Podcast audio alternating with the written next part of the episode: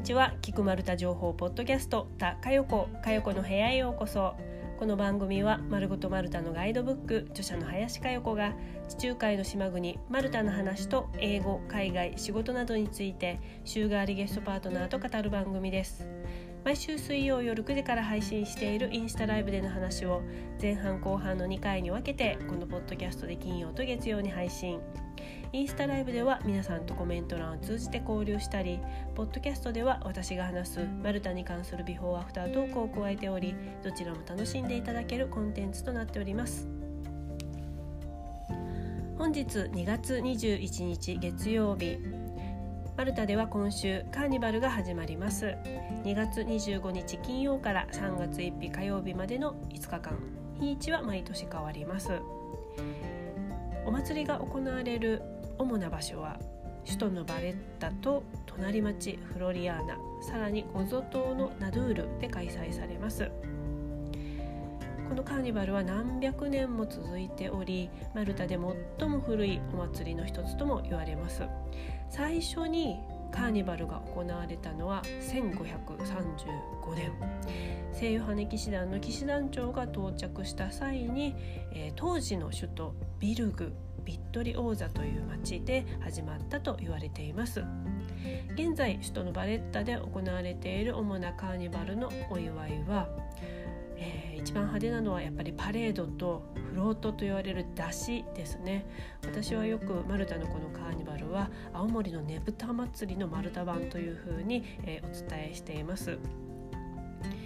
大きくて派手な出汁が、えー、町ごとにチームが組まれて、えー、仮装した人たちがパレードをしたり、えー、ダンスをしたりというふうにして、えー、コンテストを競います。そしてですね仮想コンテストもあったりするので、えー、参加している人もだし見に来ている人もみんなこう仮装を楽しんでいらっしゃいますですのでハロウィンのもっと伝統的で本気なものという感じですねそして、えー、ゴゾ島でもこのカーニバル行われるんですけれども実はこのゴゾ島のカーニバルは組織委員会がないので、まあ、自発的なカーニバルというふうに言われています。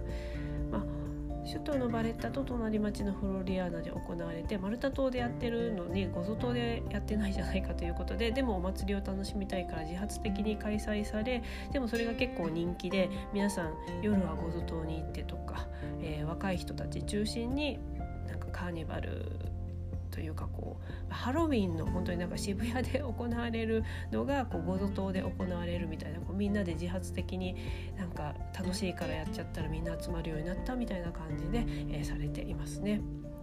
はいということで今週は、えー、カーニバルが行われるんですがこれもまたコロナの影響でどこまで開催されるかはまだ分かりませんが、えー、普段通りにこうパレードだったり派手な出しが見られるといいなというふうに思います。そしてですね、えこのポッドキャスト今回の配信の後しばらくお休みします。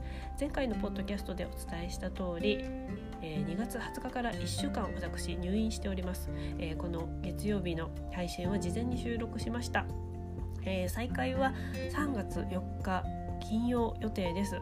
もし、えー、体調がちょっと優れない場合は、えー、その翌週3月11日となりますのでまたしばらく、えー、後に皆さんお会いいたしましょう。それでは本日のゲストです。イランの手織り絨毯ギャッペ専門店のギャッペ先輩柏正弘さん。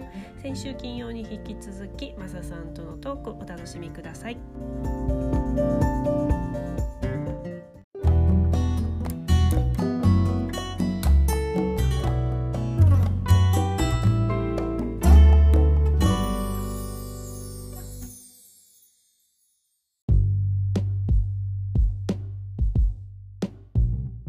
佳代子さんこそ、その、うん、ほら、スカイプ面談とか、えーと、うん、ワンツーマンの、えっ、ー、と、フォローアップっていうか、なんか、面談みたいなのずっとされてましたよね。マルタ。やってたけど、私時代が早すぎたなって思って。あ、そうなんですか。いや、今普通じゃん。うんうんうんうん。あ、そっかそっか。ですよね。2017年とかぐらいでしたかね。あの、うん、一番されてたのはあれ。はい、そう。で、 Zoom って言葉がまだ全然出てない時に、なんか Zoom で、マルタにいるこう留学生、今、まさに留学してることつないで、こう、寮のお部屋を見れたりとか、こう周辺を見れたりとかする、あの、交流会であり、こう、相談会やるので来てくださいって言ったら、よし、これ画期的だぞ。一人も来なかった。これはと思った。一人も来なかった。もう初めて。毎回さ、リアルでやったら満席だし、こう、個別のスカイプセッションとかも来るし、その、個別のスカイプセッションがあるにもかかわらず、わざわざ福岡から来ましたとか、大阪から来ました、奈良から来ましたとかさ、わざわざみんな、まあ、私のためだけじゃなく、なんか用事を作って相談に来てくれたのに、ね、ズーム早すぎた。2017年か6年か。そうなのよ。今でこそなんか普通だけどね。うん、いや、なんかでもね、話聞いてて、なんか、私なんか勝手にマサさんにこう、こう乗っかって、なんか恐縮なんだけど、なんかマサさんと私で全然別のことしてるじゃん。まあ国も違うし、商売と情報発信。情報発信言っても私はこう情報を扱う、マサさんものを扱う。うん、だけど、こうお互いこうさ、あの、全然違う道を行きながらも、こう、なんか横見たらマサさんがいるみたいなさ、なんか、ああ、そうね、やってるよね、みたいな感じが、なんかいつもしてるのね。だからこうやって情報発信も、マサさんは YouTube をして、私はそうやって、ね、スカイプだったりとか、違うことやってんだけど、なんかさっき言ったみたいに、うん、なんか、ファンをしっかりつけていくとか、自分の立場を明確にするとか、これは、なんか、もうあえて切るとかさ、そういうのが、うん、あ、私もまさにそう、そう思ってきたから、あ、マサさんもね、やっぱり、あの、隣にいるな、見えなくても、と思った。あ、そうです。うん。いや、なんかね、なんかこれを私もはっきり言うのはちょっと心が、なんていう気持ちが引けるなっていうところもありつつ、なんだろうな。その、マルタの情報発信をしてて、だからたくさんの人に知ってほしい、マルタのことを知ってほしいし、言ってほしいしと思って、こう、広くやってたけれども、なんかコロナになってから特に、まあその前からもなんだけど、やっぱ、はい、本当増えすぎて、広がりすぎて、いいことなんだけど、ありがたくって、情報をね、あの、取っていく人が増えたのは。なんか、マナーのない人が増えたりとか、うん。なんかね、こう、情報が搾取されているような気になってきたのね。なんか私は、うん、なんていうのかな。届けたいと思って頑張って自分で自腹も払って情報を得てきて、それをこう発信してきたけれども、それをなんか、ああ、なんかすごい楽しかったとかって言ってイベント聞いてくれたりとか、なんかすごい役に立ちましたとかって、実際行ってよかったですっていうふうに、あの、やりとりすることもあったりしながら、こう、情報発信をできていたのが、なんかこう、一方的に情報を取られるとか、なんか分かりやすく言うと、その、例えば一つ例を挙げると、なんか SNS とかで、なんか急にフォローしてきて、急になんか近づいてきて、なんか、あ、なんか、マルタのこと知りたいのね、みたいな感じでやってたら、こうこういうことを教えてくださいとかって来て、あ、これでちょっと大変な思いしてるんだな、じゃあ教えてあげようと思って教えたら、パッとあの、フォロー外されて、一切お礼もなく、なんか消えていくとか、え？みたいな。なんかそういう、以下の、今のは一個の実際にあった例だけれども、うん、それが SNS でもリアルでもそういう感じのが増えてきて、これあかんなと。これ広す、広がりすぎたなと思って。はいはいはい。うん。ああ、そうね。広がりすぎ問題はありますね。ある？マサさんも。うん、いや、でもほら、今おっしゃったようなことは。うん、うん、そうだよね。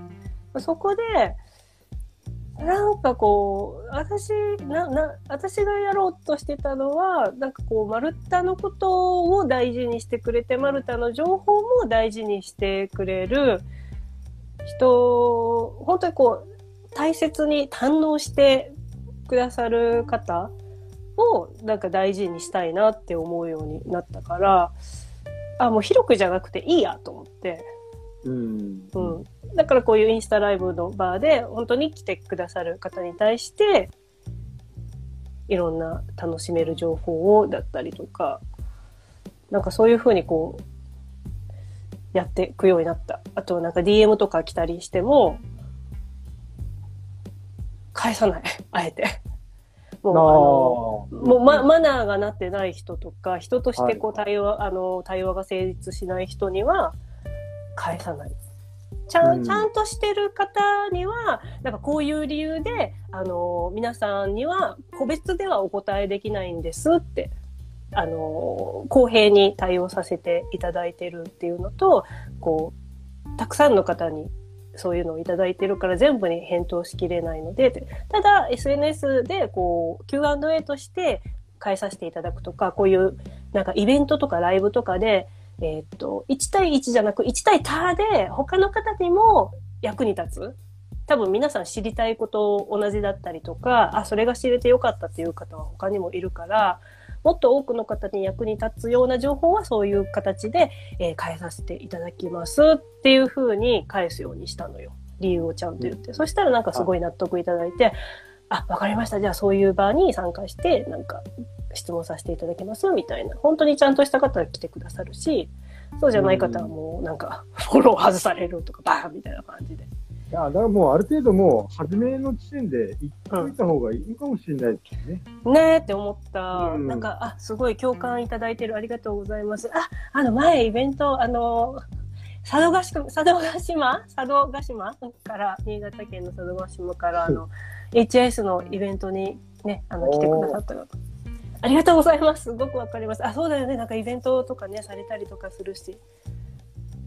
ね、そうそうそうそう。そうなんですなんか僕もありますよ。なんか、いきなり、なんでしょう。その、ほら、大体やっぱ知らない人だから、あの、はじめましてみたいな、一言あってもいいじゃないですか。うん、でも、それもなく、いきなり、最近ギャップを買ったのですが、みたいな、そういう質問から始まるとか。で、あの、こっちがちゃんとこう考えて返返したら、うん、そその後何の音沙汰もなしみたいな。そんな多いよね。びっくりするよね。なんか、チャットボットかなんかと間違えてんのかなって思って毎回。俺はチャットボットじゃないぞと。うん。とかさ、あと、あのー、その、なんとかですかって聞いてきて、ポチって押す操作ってさ、Google の検索で入れてポチってやるのと変わらない操作じゃん？うん。それをなんかそれ私にわざわざ聞かなくても、ポチってやったら出てくることじゃんみたいなのも、なんかわざわざ聞いてくるとかそれなんか私に聞かなくても、なんか、Google さんに聞けばわかるのになんで同じ操作をこうやってあまあまあ、それはちょっと、あの、リテラシーの問題ですね。それは。まあ、まあ、そういうリテラシー。そうね。うん、ああ、なるほどね。そっかそっか。まあ、そうなんよね。うん。うん、そうね。そうやってさ、こう。そう。うん。何何？いいよ。あ、いやいやいや。いやいや、あ、どうぞ。いや、その質問から始まるってまさに思ったし、あとさ、よくあるのがさ、あの、突然すみませんみたいな一言があって、質問が来るのがすごい多いんよ。特にこのコロナ禍になってから、まあ、みんな緊急だし、なんか大変なことがあってから、なんか切羽詰まってとか、もう出発前なんで聞きたいっていうのはわかるんだけど、大概なんか突然すみませんってくるやつは大概そういうジャンルの 方々。だって普段こうやってき来てたらさ、聞けるじゃん。聞ける場を作ってるし、うん、特に岩田さんの回なんてね、詳しく、あきこさんの回とか、聞けるのに、なんかこういう、そういうところに来ずに、なんか自分に必要な情報だけを取って、はい、さいなら、みたいな感じは、うん、まあそういうので、やってくれる人たちの方にどうぞ行ってください。私はそういう方には、あの、私はなんかもっと大事にしたい人がいるので、うん、その方たちに自分の時間とエネルギーを使って、その方たちが楽しむようにするように心がけたいと思うから、もうそういう方たちは私のお客様じゃない、大切にしたい人じゃないと思うようになった。うんうんうん。うん。そうですね。まあ、うん。でもやっぱその、あの、まあ、オープンなインターネットの場でやっぱクローズ、我々っていうか発信者側がクローズな環境を作ってるっていうのは、まあ、それは当然の流れだと思いますけどね。うん。うん。もしかしたら。お客さんにとってもね。うん、はい。ああ、そうね。うんいや、結構、あの、突っ込んじゃったこと言ったから、このインスタライブか、ポッドキャストを聞いて、ガンとフォロワー減ったりとか、ガンと ポッドキャスト聞く人減るかもしんないけど、まあ、それはそれでってなんか思ってるけど。うん。なんか、あの、登録者の数とかっていうのは、うん。あの、2歩進んで1歩下がるみたいなのがちょうどいいんじゃないかなと思うんですよね。どういうこと？それ。あの、なんか、なんかがバズって、例えば、何万人とかじゃなくて、うん。あの、二人今日増えました。でも一人解約して一人になりましたみたいな。ああ。あの、雪をこう踏み固めていって、それがちょっとずつこう、あの、あうん、高くなっていくみたいな。なるほどね。多少解けるけれども、しっかりとした土台はちゃんと一個できてて、その上に少しずつ少しずつ。あ、その方が硬い土台ができるよね。うん。で僕も、あの、YouTube の場合だと、あの、1000人超えると、うん。あの、広告がつく、つけられるっていうのと、へあとは、メンバーシップ機能っていうのがつくんですよ。メンバーシップ機能うん。えっと、なんかな。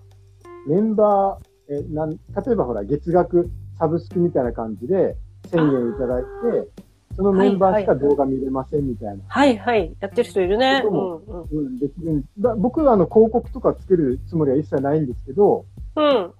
なんかそういうのも試しても面白いかなと思う反面、うん。もう、もうちょっとで1000人いくからですね。ああ、なるほど。で、でも、なんか、ノアの箱舟みたいに、うん。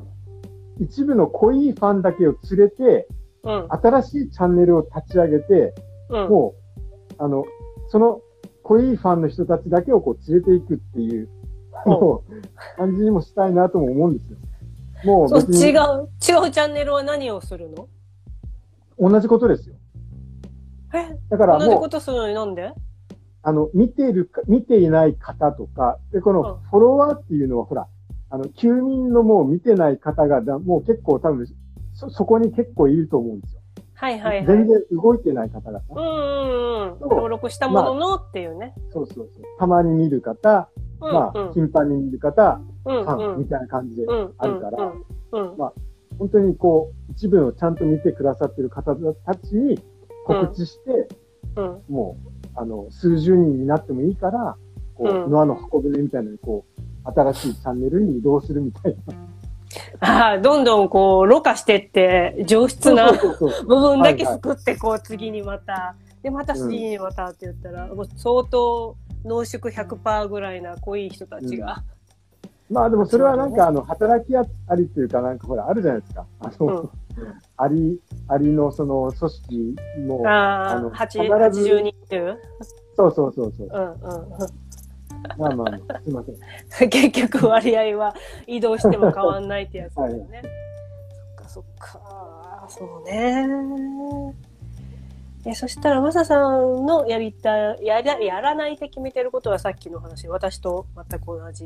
ね、この人たちには届けるけど、この人たちには届けないということを決めてるっていうふうなこと以外になんかやらないって決めてることある？他に。あ、えっ、ー、とね、広告を打たない。うんおあ、それは、これはもう本当今の話と通じるんですけど、うん。あの、無駄に広げないっていうことですよね。うん。あ、広告を打たないっていうのは、さっきの YouTube チャンネルの中の広告を入れないじゃなく、もうギャッペ屋さん自体の広告をどっかにこう、雑誌の広告に入れるとか、なんかラジオに入れるとか、そういうのをしないってことね。しないってこと。はい。うん。それは、あれ？結局、また、広まって層の薄い人たちが来るよりも濃い人たちに向けてっていうふうなところでマスを狙わないってことね。そういうことです。なるほど、なるほど。決めてるね、ちゃんとパキッと。うん。でもなんかやりながら、走りながら、ね。うん。そうね、うん、同じく、やりながら走りながらですよ。うん、そっか。では、これからやりたいこと、新たに挑戦したいことは何かありますか？はい。フリーランス絨毯屋さんを、うん。うん、プロデュースするという。おおプロデューサー一個こう、ステージが上がるね。いや、まあ、それはちょっとまだ、あの、具体的に、あの、どいつからとかどうのこうのっていうのはないんですけど、うん、あの、まあ、ちょっとこう、今、フリーランス絨毯やっていった名称とは違うかもしれないけど、まあ、そういう類のことを、うん、まあ、することになるだろうなとは思ってますよね。あ、もう、する方向、なんかできたらいいな、じゃなく、うん。もう本当にする方向でいくってこと？そうですね。あの、へなんていうのかな。ほら、今、個人の時代とかって言って、まあ、今日のテーマもそうなんでしょうけど、発信、発信。うん、うん。で、その個人の時代っていうことで、じゃあ、うん、えー、っと、会社辞めて何して食っていくかっていう問いが出てくるじゃないですか。うん。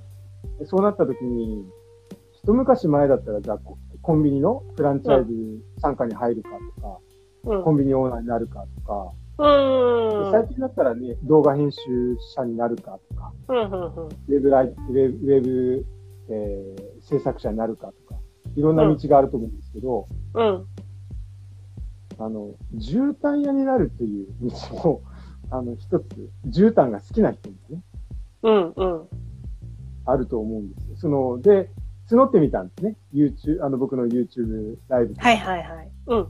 今、こんなことを考えていますと。僕も、うん、あの、全くその、知り合いとかゼロの状態から、うん、あの、資自己資金10万円で渋滞を始めましたっていうのを話して、うん、もしその、今後、まあ、例えば、えー、今、専業主婦をされてるけども、あの、残りの、ね、人生、第二の人生、絨毯屋をちょっとこう、小商いみたいな感じでやっていきたい方とか、うん。ね、65で定年される、で、その後何しようか迷ってる方とか、うん。うん。もし、絨毯がめちゃくちゃ好きな人であれば、うん。絨毯や、フリーランス絨毯屋やってみませんかっていう。うん。うん。うん。いや、いた？それで、はいってこう即手挙げた人とか連絡あった人とか。いらっしゃいました、いらっしゃいました。おー。まあ好きで来てるもんね、みんな。好きで来てるから。何かしら携われたらとか、なんかやろうと思ってたけど、うん、なんか何からやったらいいかわかんないから、でもなんかね、ちょっと教えてもらいながらできるんだな、みたいな人は絶対いるよね。うん、背中押されるよね。うん。すげえ、マサさん。えー、そしたら、その人が、自分の、こう、お店を持つ、もしくはマサさんみたいに、こう、オンラインで、キャッペを売っていくっていうふうなことをしたい人に、こう、ちょっと指南しながら、増えてって、うん、で、マサさんのこう、門下生がこう、どんどん増えていって、みんな YouTube やるかやんないかわかんないけど。あの、あ、そうそうそう。えっと、そうそう。今日僕が、あの、特に話したかったことっていうか、うん、あの、なんていうのかな。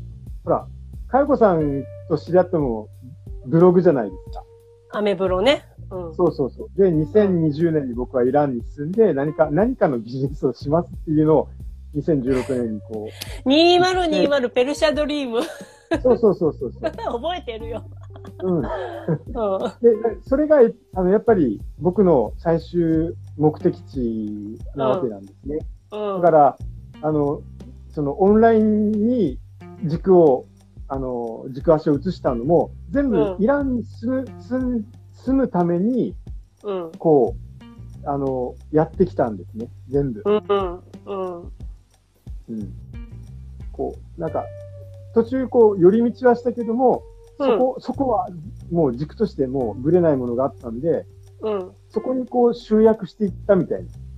コロナだったけど、オンラインにこう軸をこうあれして、こう、いろんなものをこうしていたら、なんかな、なんとなく、あの、やっとこう、そこに、こう、ついたかなっていう感じのところなんですね。ペルシャドリーム、かない夜ね。そうですね。だから、あの、もう本当にこう、なんか、えっ、ー、と、一攫千金とか、その、なんか、大金持ちになりたいとか、そういったことじゃなくて、うん、あの、ね、その、イランで絨毯をこう探しながら、うん、あの、生きていければ、まあ、うん、最低限生きていければいいと思ってるので、うん。あとは、だから、その、僕、その、フリーランスの方々、例えば大阪の方と東京の方が、うん、えっ、ー、と、リアル店舗なのかオンライン店舗なのかわかりませんけども、うん、その日本で商売をしてくださっていれば、僕はそこにこう、あの、絨毯を供給していくっていう。うん。うん。そういう、また、あの、こともできるかな。マサさんが、アリさんになるってことね。そういうことですね。はい、そういうことだよね。そういうことですね。日本のアリさんというか、また日本にはまた別のアリさんがいるとは思うんだけど。はい。なるほどね。ああ、いえ、すごいな、マサさん。なんか、私あんまり先考えてないかも、この先。なんとなくはあるけど。でもわかんないな。ほら、あの、うん。ありません？例えば、うん。4月に、4月1日になって、うん。朝、うん。街を歩いていたら、うん。急に春を感じて、うん。あ、なんか新しいことが起きるかもみたいな、そういう予感ってないです。春とか、特に。暖かくなったりして。春はあるよね、なんか。ありますよね。気分。うん、うん。うん、だから、コロナがもうちょっと落ち着いてきたら、うん、なんか、はやこさんもこう、なんか来るんじゃないですか？うん。なんか今はまだね、こう、潜伏期間というかね、こう、はいはい。あの、なんていうジャンプする前の、ジャンプする前の、こう、ずっと足をかがんで、足足をかがみ続けて2年みたいな。もうプルプルプルプルなって。そうね。まだそんな感じ。多分なんか突然、うん、突然降りてきそうな気はするけど。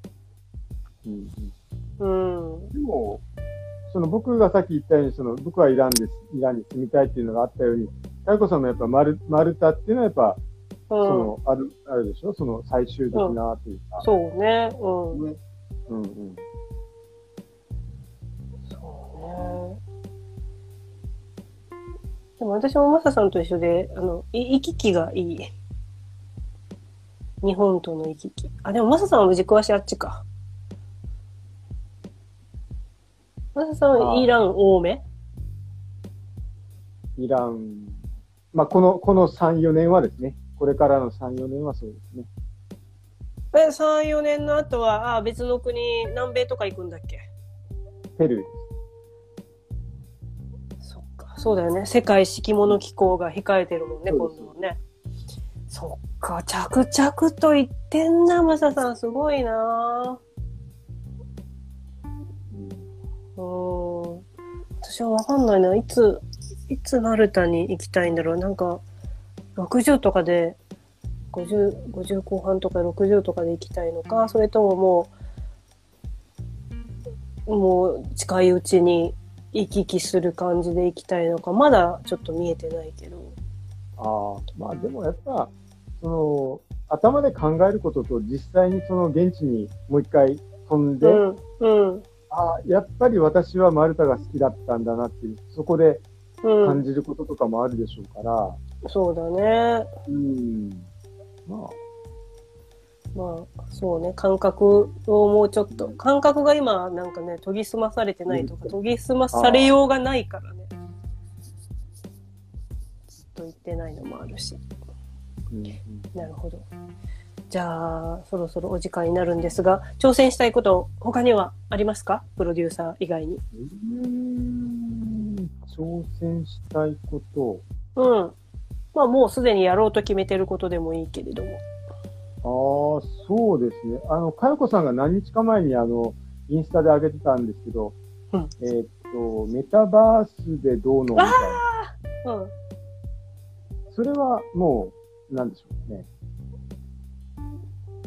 もう、それもね、もう一つの軸というか。うん、メタバースね。考えてるんですよね。ね、ちょっと、やっぱ、新しい方をまた開拓していきたいよね、そっちね。うん。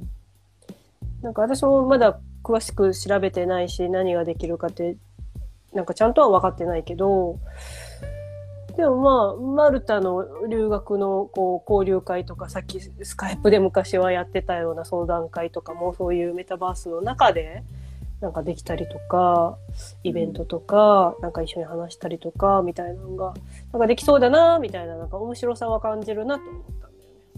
うんうんうん。うん。そうですね。マサさんはあの、動物の森やってるじゃん？やってたですね。あ、やってたなんだもん。やってた、はい。なんかそれの、もう少し、なんかこう、進化版みたいな感じが私はしたんだけれども。どうなのかなそうですね。あの、あつ森は、うん、本当にその、なんでしょう。その、さっき話したような、YouTube ライブ。うん。あの、あつ森の僕のお店に来てくれたら、うん。その、その、あつ森のラグが、僕の作ったラグが見れますみたいな。で、実物見たい方はどうぞ、お店にどうぞみたいな感じのイメージだったんですけど、うん。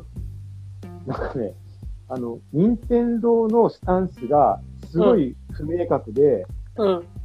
多分任天堂はそのメタバース云々っていうのは当時考えてなかったです。全くね。うん。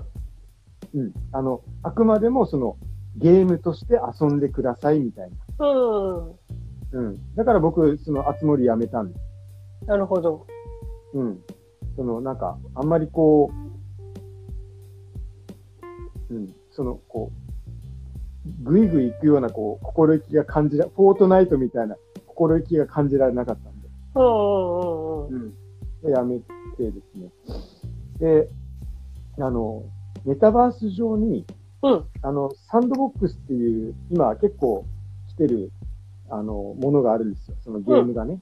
うん。でそこに、あの、まあ、その仮想で土地を買うっていうのがあって、へえ。もうそこも結構もう何百万そその土地に。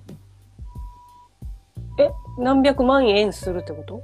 何百万円もするんです。その、デデータというか、その、か土地が。うん。うんうん。で、僕はそこに土地を買って、で、あの、バザール、あの、イランとかトルコとかにあるようなバザールを作りたいんですね。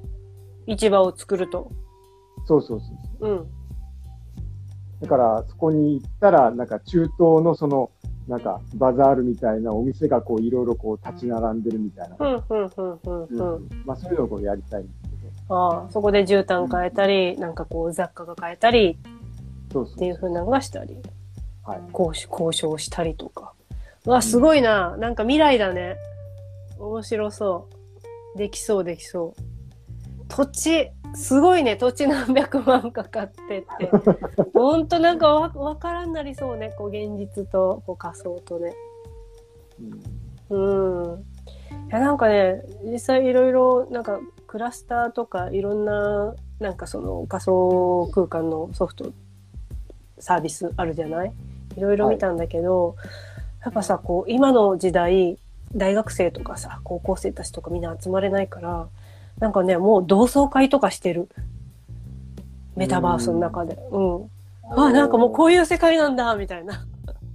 なんとか大学なんか同窓会なんかあれ集まれとか今やってますみたいな。はいはいはい。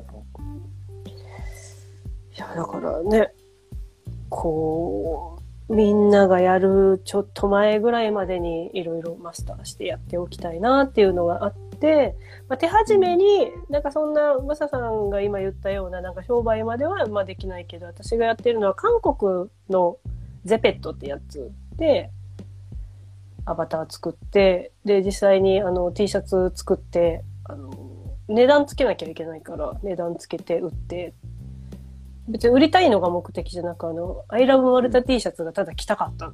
着たかっただけで 着て、なんかやってくれる人が他にもいたらみんなでそれを着て、マルタ同窓会やって、なんか集まりたいなって思っただけで、T シャツを作った。そういうことじゃないですか、多分。あの、うん、なんか別にそんな大きなことじゃなくて、それ,、それで集まりたいっていうのが、ちょっとずつなんか輪が大きくなっていくじゃないですか。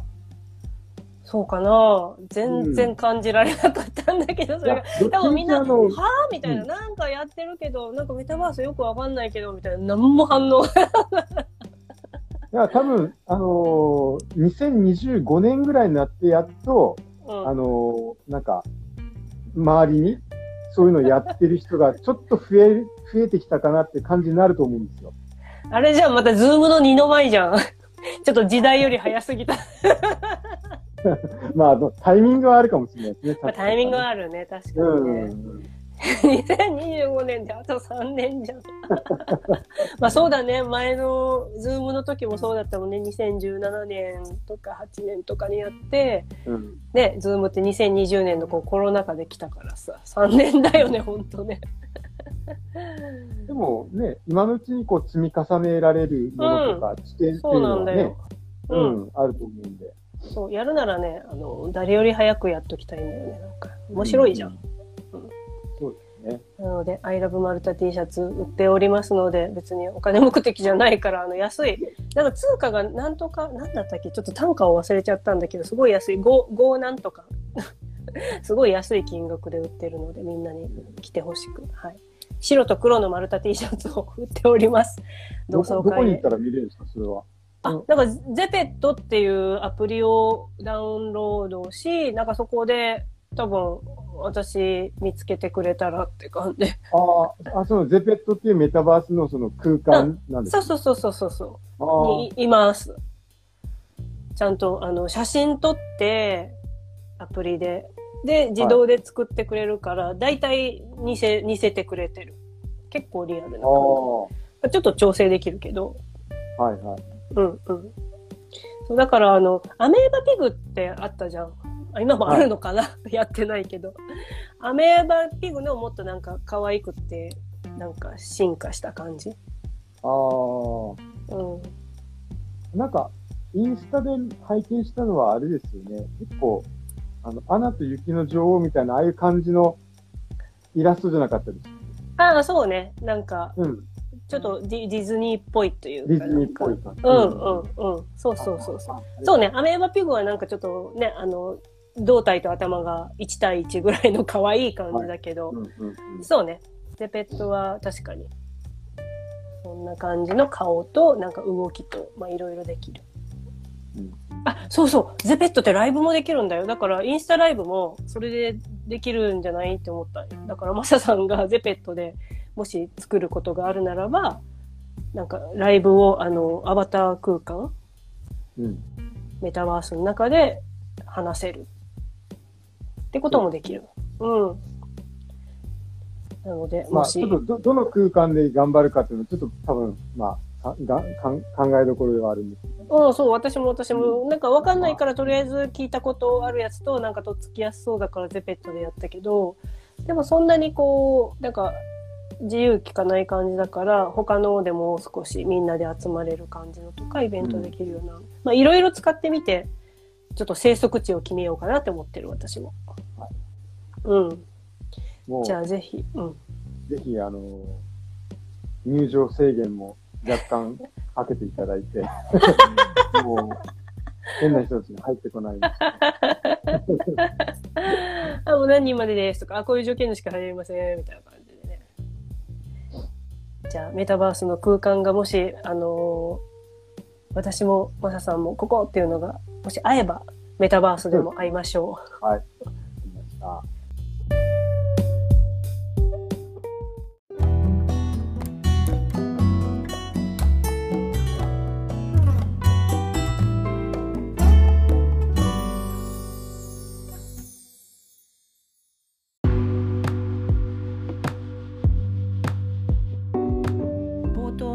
トークでお伝えしました通り昨日2月20日日曜日から私入院しています。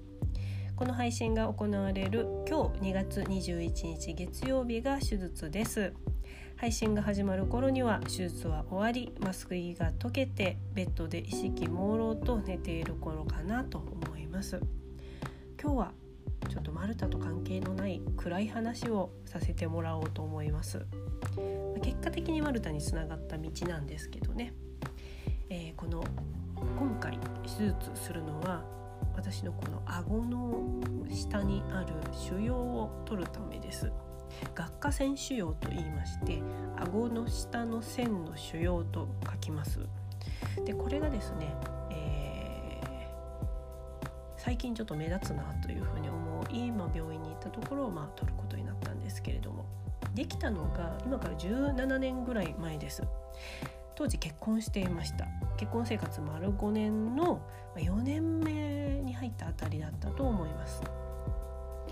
なんか顎の下が痛いなとずっと思っていてふと鏡を見た時にボコッとコブができていたんですね。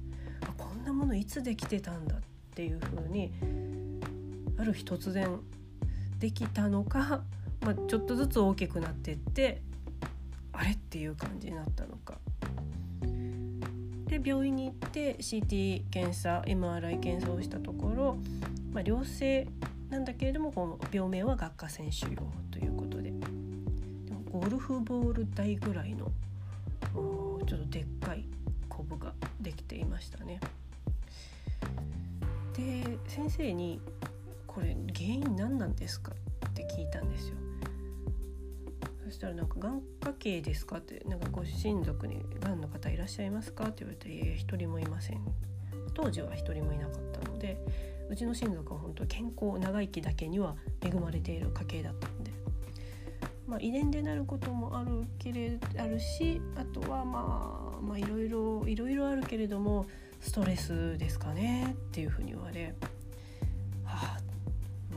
生活のストレスかなってまあ言われてなんとなく思いました。もちろんなんか私だけでなく相手もきっと思ってたとは思うんですけれども。でまあ良性だったということで当時はまあ取らないという判断でいたんですね、まあ、顔の神経がたくさん通っている場所でリスクを背負ってまでさらにこの顔と首の目立つところに傷を作ってまでまあ取る必要はないだろうと。コブが大きくなったり痛みが強くなったりしない限りは、まあ、放置しても大丈夫と言われたので。でそれからまあ約2年ぐらい経って丸5年の結婚生活を終えて、えー、実家に戻ってふと鏡を見るとコブが小さくなってたんですよね。あれ？なんかコブなくなったってゼロじゃないけどなんかうっすらちょっとあるかもぐらいな感じで全然目立たなくなっていて痛みも全く感じなくなっていたんですね。なのであ本当にストレスだったんだなって思いました。うん、結婚生活最初の3年ぐらいはまあ普通にしていたんですけれども、まあ、4年目5年目家庭内別居で一切会話もなくで最後の1年は、えー、私が家を出て別居をして、えー、過ごしていました。なんかその時、まあ、この良性腫瘍になったことで、まあ、良性か悪性かわからない時にいろいろ考えていたのはもしかしたらこれで私死ぬ可能性もあるんだなとその時初めて死というものが初めて身近に感じてなんか健康生活全然うまくいってないし毎日本当なんか後悔となんか愚痴ばっかりでうつうつと過ごしていた中私このまま死んでいくのかと。満足もいかない人生を送りなんかやりたいことを何もやりきれてないのにこのまま死んでいくの嫌だなというふうに思ってたのもあってまあ2年後に離婚してああの時の後悔をもう一度繰り返さないようにこう人生自体をやり直すぞというふうに思えたのでなんかそれはそれで良いきっかけにこの腫瘍が、まあ、無意識かもしれないけれども思えたのは良かったかなと思います。でまあ、離婚をしなければ私マルタに行ってないと思うんですよね。離婚して人生もうやれてなくて後悔していることを全部やっていくぞというふうにこう決めたと35歳から全部やってたというのを、まあ、ノートにも書いておりまして、まあ、そちらも是非読んでいただけたらと思いますが。でそれをやってて、まあ、留学行くぞってなってこうマルタに行ったので、まあ、結婚してたら、まあ、今頃やり直してこう子供を産み子育てしてまた別の人生を歩んでいたかもしれないそうなると、まあ、留学したかったけど、まあ、行けないよなって思いながら過ごしていたかもしれないし、まあ、それでも留学してたかもしれないけれども、うん、今と同じではきっとなかったんじゃないかなと思いますので。うん、なんか全てはちゃんとあの向かうところに向かってるんだなと、まあ、当時は本当にもう辛くてもう暗い毎日を過ごしていて毎日こうネガティブな感じだったんだけれども、まあ、結果的にこうやって十何年経って自分の思うように生きれているので、まあ、病気だったり、まあ、離婚だったりいろいろ人生ありましたけれども人生後半楽しく過ごしております。ー、次回の配信元気になって、えー、声を届けられることを楽しみにしています。ちょっと顎の痛みがどのくらい傷の痛みがあるかちょっと不安なんですけれども、まあ、それもお伝えしていけたらと思います。それでは3月になりますが、えー、ポッドキャストそしてインスタライブも来てくださってる方はインスタライブでも、えー、お会いしましょう。この番組はインスタライブで水曜、ポッドキャストで金曜、月曜に配信。インスタライブのお知らせや皆さんからエピソードを募集するアンケートをインスタのストーリーで行っています。アカウントは、アットマーク、マルタジャーナル360。ぜひフォローしてください。それでは次回もお聴きください。最後はマルタ人がよく使うフレーズでお別れです。See you, ciao ciao!